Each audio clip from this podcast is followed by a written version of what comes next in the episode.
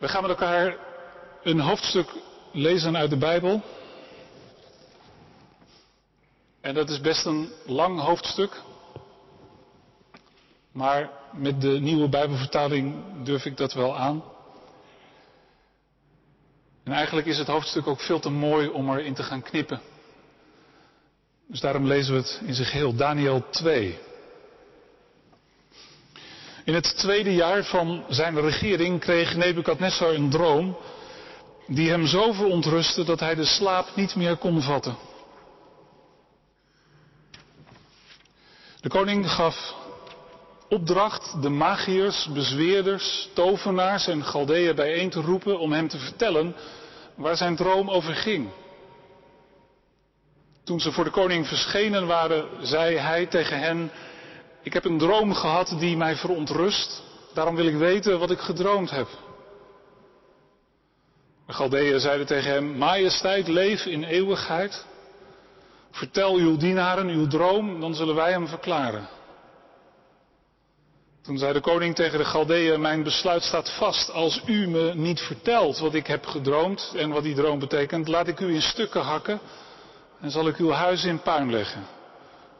Voldoet u aan mijn verzoek, dan zal ik u overladen met kostbare geschenken en eerbewijzen. Zeg me dus wat ik gedroomd heb en wat die droom betekent. Zij antwoordden nogmaals, laat de koning zijn droom aan zijn dienaren vertellen, dan zullen wij hem verklaren. Daarop zei de koning, ik weet heel goed dat u tijd probeert te winnen, want u merkt dat mijn besluit vaststaat. Er is maar één oordeel over u mogelijk als u niet kunt vertellen wat ik heb gedroomd. U hebt afgesproken mij iets voor te liegen in de hoop dat de situatie verandert. Vertel me dus mijn droom, dan weet ik dat u die kunt verklaren. De Galdeeën antwoordde de koning, er is geen mens ter wereld die aan het verzoek van de koning kan voldoen.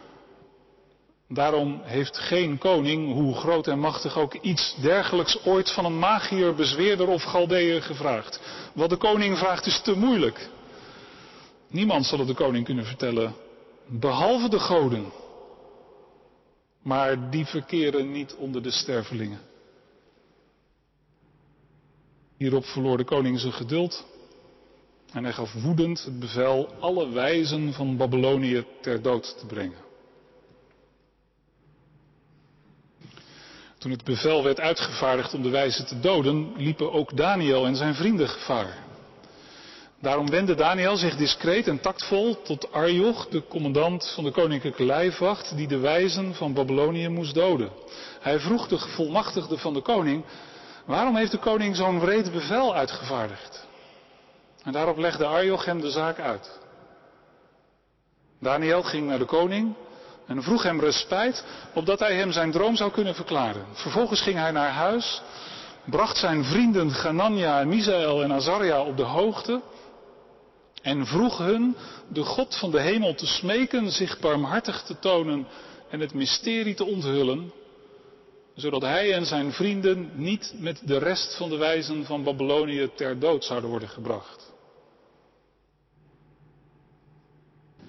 Het mysterie werd aan Daniel onthuld in een nachtelijk visioen. Daarop prees hij de God van de hemel. Hij zei, geprezen zij de naam van God van eeuwigheid tot eeuwigheid, want Hij bezit wijsheid en kracht. Hij verandert tijden en uren. Hij zet koningen af en stelt koningen aan. Hij geeft de wijzen hun wijsheid en de verstandigen hun kennis. Hij onthult diepe, verborgen dingen. Hij weet wat in duister is gehuld. En het licht woont bij hem. U, God van mijn voorouders, loof ik en roem ik, want u hebt mij wijsheid en kracht geschonken en mij onthuld wat wij u hebben afgesmeekt. U hebt ons laten weten wat de koning verontrust. Toen ging Daniel naar Arjoch, die van de koning opdracht had gekregen de wijze van Babylonië ter dood te brengen. Hij ging naar hem toe en zei, breng de wijze van Babylonië niet ter dood, leid mij voor de koning, ik zal de droom van de koning duiden. Arjoch leidde Daniel zo snel hij kon voor de koning en zei tegen hem, ik heb onder de Judese ballingen iemand gevonden die de droom van de koning kan uitleggen. De koning vroeg Daniel, die ook Belteshazzar genoemd werd, kunt u me werkelijk vertellen wat ik gedroomd en wat die droom betekent? Daniel antwoordde de koning, wijzen, bezwerers, magiërs, nog toekomstvoorspellers kunnen het mysterie dat de koning wil begrijpen aan hem onthullen. Maar er is een God in de hemel die mysteries onthult. Hij heeft koning Nebukadnessar laten weten wat er aan het einde van de tijd zal gebeuren. De droom en de visioenen die tijdens uw slaap in u opkwamen waren deze. Tijdens uw slaap, majesteit, kwamen gedachten bij u op over wat er in de toekomst gebeuren zal. Hij die mysteries onthult, heeft u laten weten wat de toekomst zal brengen. En dit mysterie is mij onthuld niet door enige wijsheid die ik op anderen voor zou hebben, maar opdat ik de uitleg aan de koning zou overbrengen en u zou begrijpen wat er in uw hart omgaat. U, majesteit, hebt een visioen gehad. U zag een groot beeld. Dat beeld was reusachtig en bezat een prachtige glans. Het stond voor u en de aanblik ervan was afschrikwekkend. Het hoofd van het beeld was van zuiver goud, zijn borst en armen waren van zilver, zijn buik en lendenen van brons, zijn benen van ijzer, zijn voeten deels van ijzer, deels van leem. En u zag hoe een steen losraakte zonder dat er een mensenhand aan te pas kwam, hoe de steen tegen de ijzer en lemen voeten van het beeld sloeg en ze verbrijzelde. En op hetzelfde ogenblik verpulverden het ijzer, leem, brons, zilver en goud. Het werd als kaf op een dorsvloer in de zomer. De wind voerde het mee, tot er geen spoor meer van te vinden was. Maar de steen die tegen het beeld was geslagen, werd een hoge berg die de hele aarde bedekt. Dit was uw droom. En nu zullen wij de koning zeggen wat hij betekent. U, majesteit, koning der koningen, aan wie de God van de hemel het koningschap en macht, kracht en eer heeft verleend, aan wiens hand hij de mensen, de dieren van het veld en de vogels van de hemel heeft toevertrouwd, waar zij ook wonen, aan wie hij heerschappij heeft geschonken over allen, u bent dat hoofd van goud. Na u zal een ander koninkrijk opkomen, minder machtig dan het uwe. En daarna nog een van brons, dat zal heersen over de hele aarde. En een vierde koninkrijk tenslotte zal hard als ijzer zijn. IJzer verbrijzelt en vermorzelt alles. En net als ijzer dat verplettert, zal het al die andere rijken verbrijzelen en verpletteren. U zag dat de voeten en tenen voor een deel uit pottersbakkersleem en voor een deel uit ijzer bestonden. Dat betekent dat het koninkrijk verdeeld zal zijn. Het zal iets van de hardheid van ijzer hebben. Daarom zag u ijzer voor u vermengd met kleiachtige leem. En dat de tenen en voeten deels van ijzer en deels van leem waren, betekent dat het koninkrijk voor een deel sterk zal zijn, voor een deel broos. U zag ijzer vermengd met kleiachtige leem, dat betekent dat die delen zich zullen vermengen in het nageslacht. Maar ze zullen zich niet verbinden. Zoals ijzer zich niet met leem laat verbinden.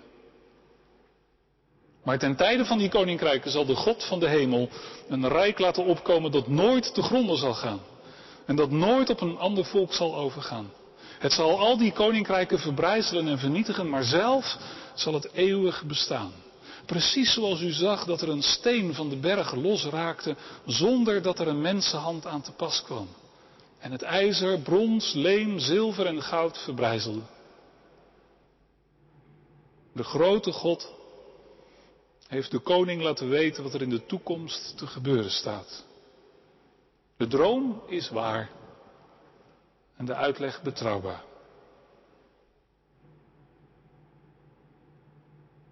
Toen knielde koning Nebukadnessar neer en boog voor Daniel. En hij beval een offer te bereiden en reukwerk aan hem op te dragen. De koning zei tegen Daniel, het is waar. Uw God is de God der goden en de Heer der koningen. Hij onthult mysteries. En daardoor hebt u dit mysterie kunnen onthullen. Toen benoemde de koning Daniel in een hoge functie en gaf hem vele grote geschenken.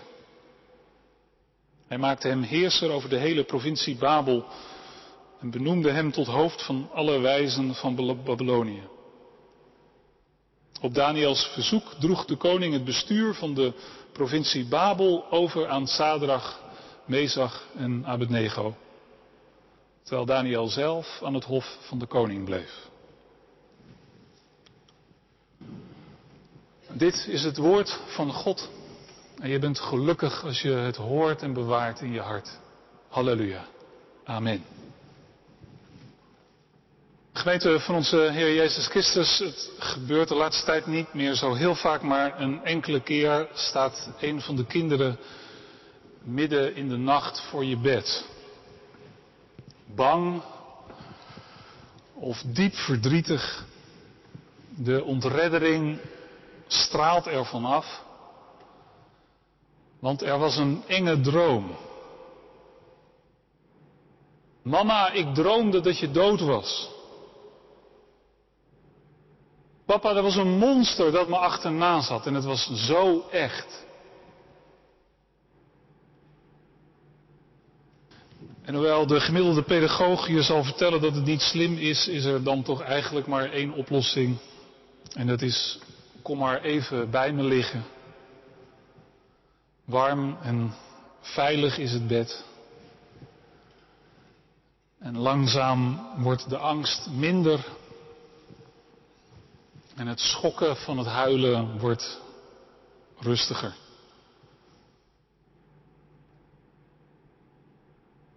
Wonderlijk eigenlijk dat wij mensen dromen. Er zijn theorieën die beweren dat wij mensen dromen om de ervaringen die we opdoen gedurende de dag te verwerken. Dat is wel heel zakelijk. Anderen, met denk ik iets meer fantasie, zoals Freud, gingen ervan uit dat dromen iets vertellen over onze heimelijke verlangens. Je hebt op je werk een collega die je dwars zit. Het liefst zou je hem of haar een schop gegeven hebben, maar ja, dat doe je natuurlijk niet. Maar s'nachts in je dromen, dan droom je hoe je je collega in stukjes zaagt en aan de goudvissen voert. En zo droom je over je verboden verlangens. Veel dominees dromen dat ze ergens moeten voorgaan en hun preek vergeten zijn. Veel mensen hebben wel eens de droom dat ze ergens zijn en opeens tot hun ontsteltenis erachter komen dat ze compleet naakt zijn. Dat zou bijvoorbeeld te maken kunnen hebben met de angst dat je door de mand valt. Dat mensen erachter komen dat je helemaal niet zo goed bent in je werk als zij denken. Of een ander veel voorkomend element in dromen is het eindeloze vallen. Er wordt gezegd dat vooral mensen die graag de controle houden over hun leven van die droom last hebben.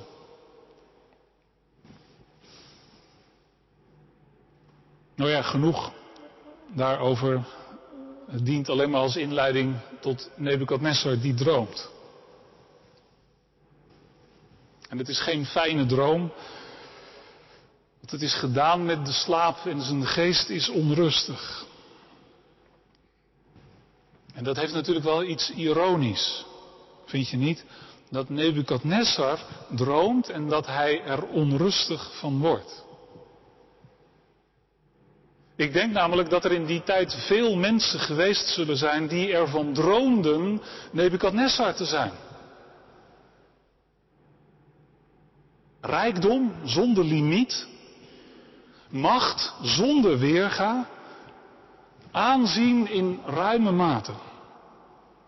Wie is te vergelijken met Nebukadnessar? Als er nu iemand geen reden heeft om onzeker of bang te zijn, dan is hij het toch wel? Maar Nebukadnessar is dus wel bang en onzeker. Hij is nog niet zo heel erg lang koning. En ook dat is zo ironisch. Hij wordt aangesproken met, o koning, leef in eeuwigheid. Maar Nebukadnessar is nu al bang dat de eeuwigheid waarmee hij leven zal wel eens kort zou kunnen zijn.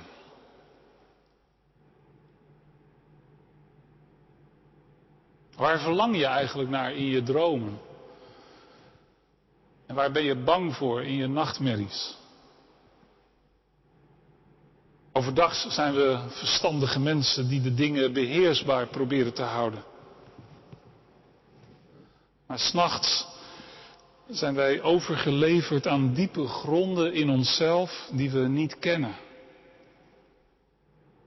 Die we ook niet kunnen beheersen. Zelfs al ben je de machtigste man of vrouw ter aarde.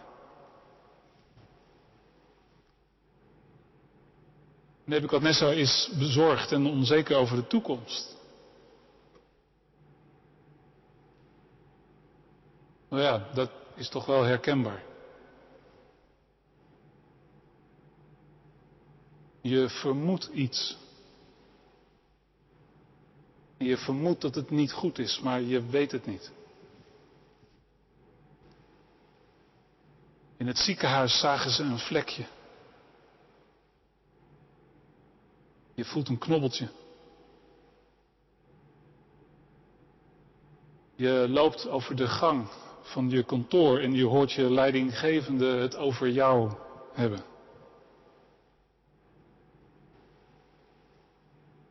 Of zomaar op een avond op de bank zegt je geliefde tegen je, ik wou eens over ons praten. En dan kan je het soms zomaar benauwd krijgen. Wat gaat er gebeuren? Nebuchadnezzar is bezorgd over zijn toekomst. En hij doet wat veel mensen dan doen. Hij grijpt naar religie. Magiërs, bezweerders, tovenaars, galdeeën. Hij probeert grip te krijgen op zijn onzekerheid door de religie van zijn cultuur. En ik denk dat dat vaak is wat mensen zoeken in religie. Zekerheid, hou vast, overzicht, rust, stabiliteit. Nebukadnessar probeert zijn onzekerheid over de toekomst te lijf te gaan met religie. Maar er is iets heel merkwaardigs aan de hand. Nebukadnessar weigert om zijn droom te vertellen aan de mensen die hem te hulp willen schieten. En als je daar de commentaren wat op naslaat, dan zijn er twee verklaringen die daarvoor gegeven worden. Sommige uitleggers die zeggen, nou ja, Nebuchadnezzar was natuurlijk gewoon zijn eigen droom vergeten. Zoals wij dat ook hebben. Je weet dat je iets gedroomd hebt, maar je weet niet meer wat. En daarom wil hij dan dat die magiërs, bezweerders, tovenaars en galdeeën de droom voor hem zouden terughalen. Dat vind ik wel een hele prozaïsche verklaring. De andere verklaring die gegeven wordt is dat de onrust van Nebuchadnezzar zo sterk was, omdat hij juist heel goed wist wat hij gedroomd had. Maar hij begreep niet wat hij gedroomd had.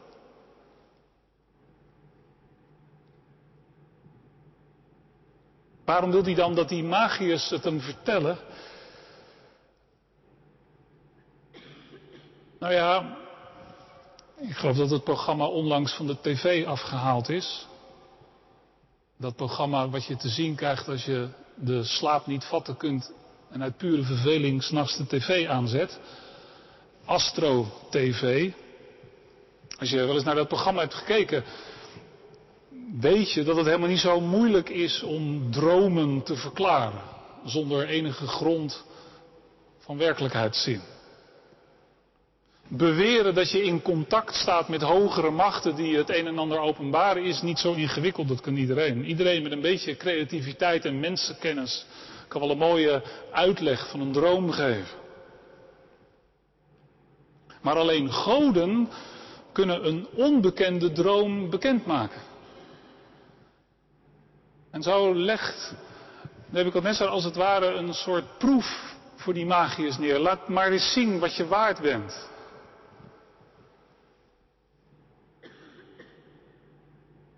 En als je erover nadenkt, is dat natuurlijk heel merkwaardig. Je doet beroep op een religieus systeem, terwijl je de vertegenwoordigers van dat religieuze systeem niet eens vertrouwt. En hoewel Nebuchadnezzar niet de macht heeft om zijn eigen droom te verklaren, gebruikt hij wel op een hele agressieve manier zijn macht om zijn onzekerheid de baas te worden. Ook dat is trouwens iets wat je met enige regelmaat ziet gebeuren. Dat mensen die de macht dreigen kwijt te raken in hun leven, de teugels nog eens flink aantrekken om het te maskeren.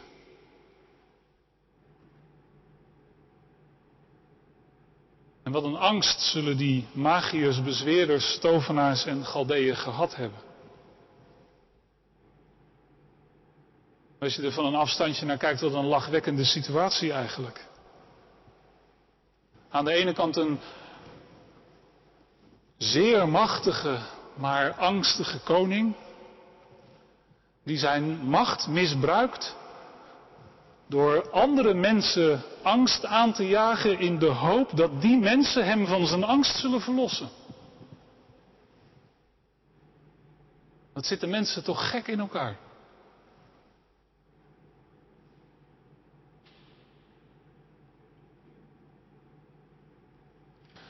Nu kun je heel lelijk doen over Nebuchadnezzar. Je kunt lacherig doen over zijn pogingen om via occulte praktijken controle over zijn leven te houden. Maar eigenlijk is Nebuchadnezzar een beklagenswaardig mens. Stel je voor, iedereen denkt van jou dat je onaantastbaar bent.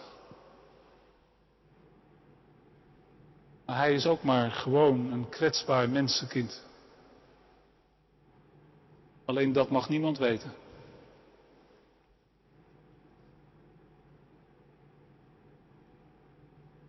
Het is niet moeilijk om je denigrerend uit te laten over mensen die hun horoscoop uitpluizen. En het is niet moeilijk om smalend te doen over mensen die tarotkaarten laten lezen. En het is heel makkelijk om vanaf een kansel te zeggen dat je uit de buurt moet blijven van occulte praktijken. Daar moet je trouwens uit de buurt van blijven. Maar ik wou vanmiddag ook aandacht vragen voor de angst. Van waaruit mensen zich tot zulke praktijken wenden. Een vrouw zei eens tegen mij, als het leven van je kind op het spel staat, grijp je alles aan.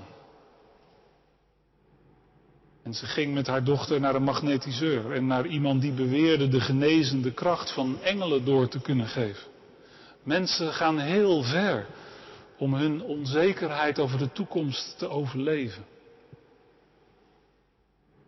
En in plaats van daar denigrerend over te doen, zou ik liever aan ons als kerk vragen of wij er voor zulke mensen zijn. Of wij hen in hun onzekerheid iets te bieden hebben.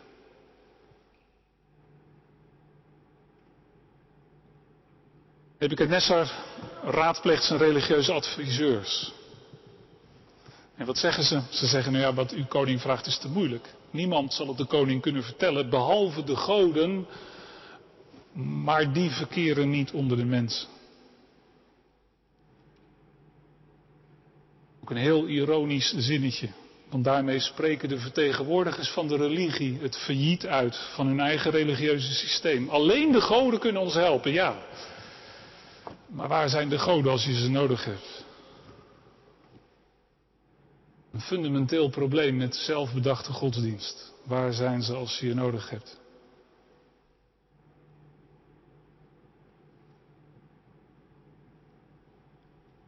Nog niet zo lang geleden zag ik een interview met een moslimmeisje dat tot geloof in Jezus gekomen is. En wat me trof is dat dat nou juist haar grote ontdekking geweest is. Dat Jezus niet een sprookjesfiguur is uit een ver verleden dat achter je ligt. Of dat hij een verre godheid is die niet onder de stervelingen verkeert. Haar grote ontdekking was Jezus leeft. En hij is hier, hier en nu. En ze vertelt hoe ze dat ook tegen haar moeder ging vertellen. Dat ze zei, mama, Jezus leeft echt. En dat haar moeder haar toen wat glazig aankeek. En dat ze toen opnieuw tegen haar moeder zei, mam, je begrijpt het niet. Het is echt waar. Jezus leeft en hij is hier en nu aanwezig. En wat dat meisje in enorme vreugde ontdekte, dat is toch de grote ontdekking van alle gelovigen in de Bijbel en van vandaag de dag, dat God wel onder de stervelingen verkeert. Dat is toch onze grootste schat, onze diepste ontdekking, dat God niet in een veilige hemel zit, ons een beetje aan ons lot zit over te laten. Maar dat Hij vlak bij ons gekomen is in Jezus Christus. En dat Hij sinds het Pinksteren geworden is vlak bij ons is door de Heilige Geest. Wij leven er toch van in de kerk dat God wel in ons midden is. Nee, die magiërs, bezweerders, tovenaars en galdeeën hebben natuurlijk gelijk. Al die zelf in elkaar geknutselde goden en tussenwezens, die verkeren niet onder de stervelingen, maar de God van Israël. Hem die wij kennen als de Vader van Jezus Christus, Hij wel. Was dat niet die prachtige naam voor Jezus, Immanuel? God met ons.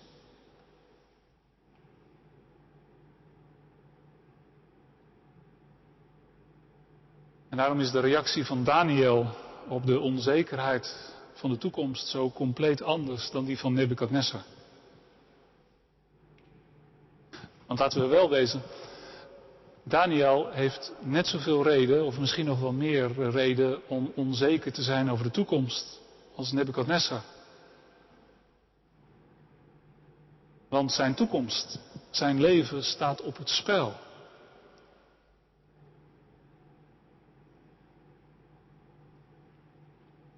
Ook Daniel heeft alle reden om bang te zijn. En vergis je niet.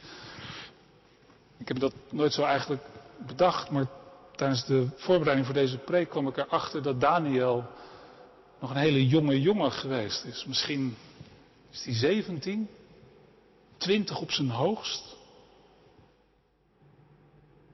Daniel heeft net een collectief doodsvonnis gehoord.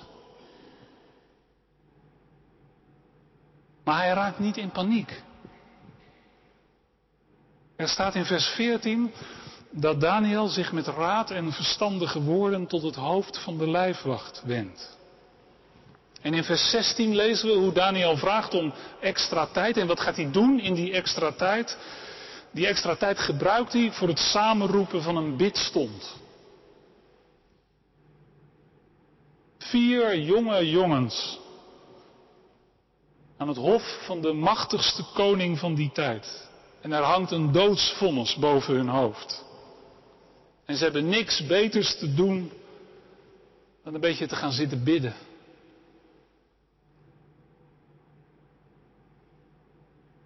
Omdat ze weten dat God de God is die diepe en verborgen dingen openbaart omdat ze erop vertrouwen dat de Heere God ook in Babel de God is die regeert.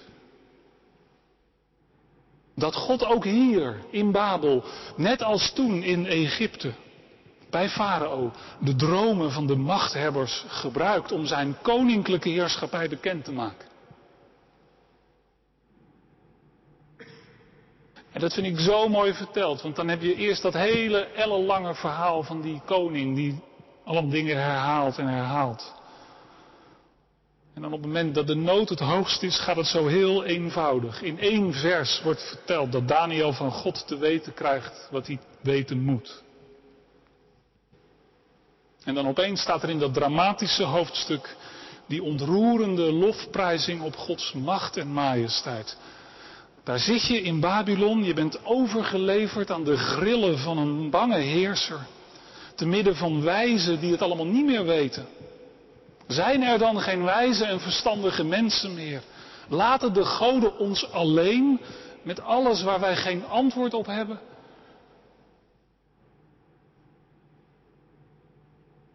Maar daar is een jongen en die zingt de lof van God. Geprezen zij de naam van God van eeuwigheid tot eeuwigheid, want Hij bezit wijsheid en kracht. Hij verandert tijden en uren. Hij zet koningen af en stelt koningen aan. Hij geeft de wijzen hun wijsheid en de verstandigen hun kennis. Hij onthult diepe verborgen dingen. Hij weet wat in het duister is gehuld en het licht woont bij hem. U God van mijn voorouders, loof ik en roem ik, want u hebt mij wijsheid en kracht geschonken. En u hebt mij onthuld wat wij u hebben afgesmeekt. En je zou kunnen zeggen dat deze verzen, als het ware, de hele boodschap van dit hoofdstuk bevatten. En ergens van het hele boekje Daniel. Er is een God die zelfs in Babel de dingen leidt en naar zijn hand zet. En als je om wijsheid omhoog zit, ga dan niet nog meer boeken lezen. Ga niet nog meer praten. Ga niet nog meer proberen de controle te krijgen. Maar buig heel eenvoudig je knieën. En laat God je verhelderen wat nu nog verborgen is.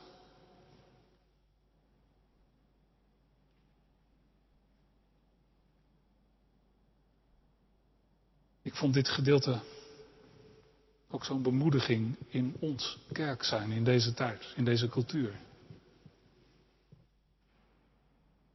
In dat goddeloze Babel dat Europa aan het worden is. Waar zoveel onzekerheid en angst is. En zoveel dreigen met geweld. Waar we het met slimme foefjes en een snufje religie in de kerk niet redden. Die magiërs hebben natuurlijk helemaal gelijk. Als God niet onder is, ons is, dan zijn wij ten dode opgeschreven. Als kerk. En als individuele gelovigen. Maar het evangelie is dat God onder ons is.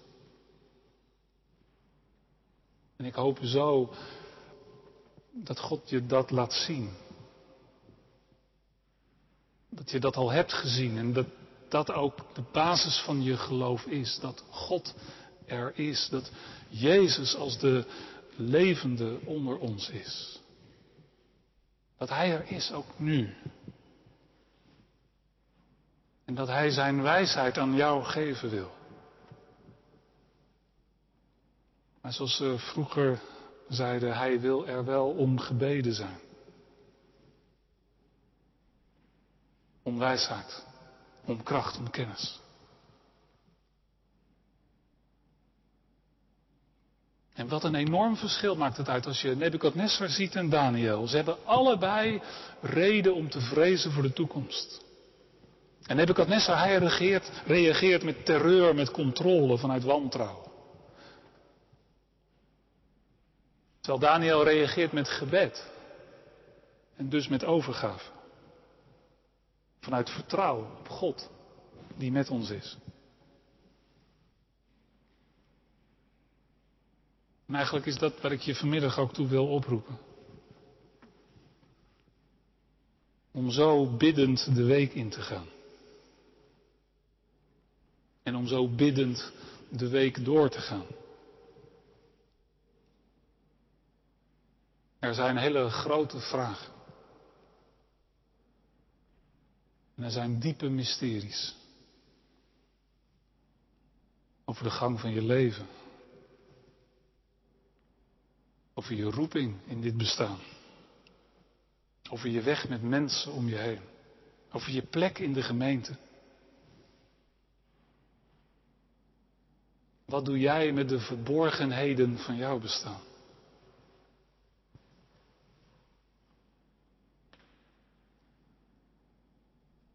Ik las een tijdje geleden een plek over het belang van, een boek over het belang van gebed in de christelijke gemeente. Ik zei al, Nebukadnessar, hij reageert op zijn onzekerheid met terreur en nog meer controle vanuit een fundamenteel wantrouwen. Nebukadnessar probeert zekerheid over zijn leven af te dwingen, maar, zegt de schrijver van dit boek, waarachtig gebed dwingt niets af, maar opent zich in alle kwetsbaarheid. Als het gebed al iets maakt, dan is het ruimte.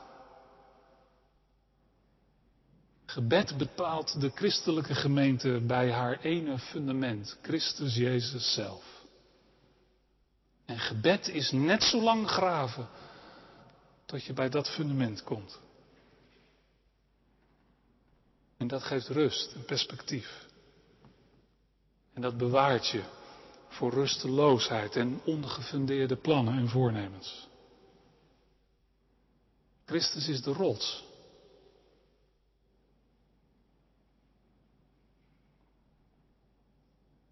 Als je op eigen voeten wil blijven staan, als je je eigen koninkrijkje overeind wil houden, dan zul je Christus tegenkomen als een rots die verplettert. Nebukadnezar, je omgeving zegt het tegen je, maar jij bent helemaal geen koning die leeft in eeuwigheid. Jouw rijk zal geen duizend jaren duren. Mensen bouwen geen duizendjarige rijken, wat dictators ook beweren. Er is alleen maar dat duizendjarig rijk bij God vandaan.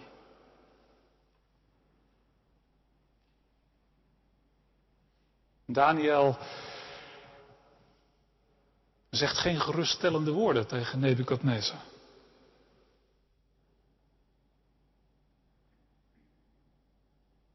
Eerder nog, hij maakt de ongerustheid groter. Nebukadnezar, dat koninkrijk van jou, hè, dat is zo voorbij.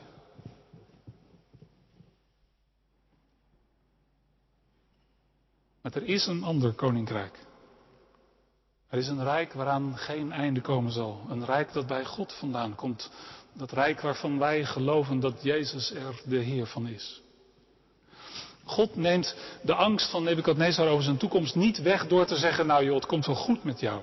Nee, de Heere God laat Nebukadnezar de toekomst zien zoals die er van Gods perspectief uitziet. En Nebukadnezar, vergis je niet. Deze droom is een waarschuwing en een uitnodiging tegelijkertijd. De uitnodiging is, Nebukadnessar, dat je je nog kunt buigen. Je mag buigen voor de God van Israël, voor Jezus Christus, die Heer is en tot in eeuwigheid regeren zal. Zoek je rust voor je onrustige ziel, Nebukadnessar. Kun je de slaap niet vatten? Het is God die wijsheid geeft en kracht. Buig je knieën, Nebukadnessar. En dat is wat ik vanmiddag tegen mezelf en tegen jullie zeg. Er is genoeg in de toekomst om onzeker over te zijn. Maar er wordt geregeerd door de God van de hemel. Die Immanuel, God met ons is. Die God die ons opgebed wijsheid geeft en kracht. Amen.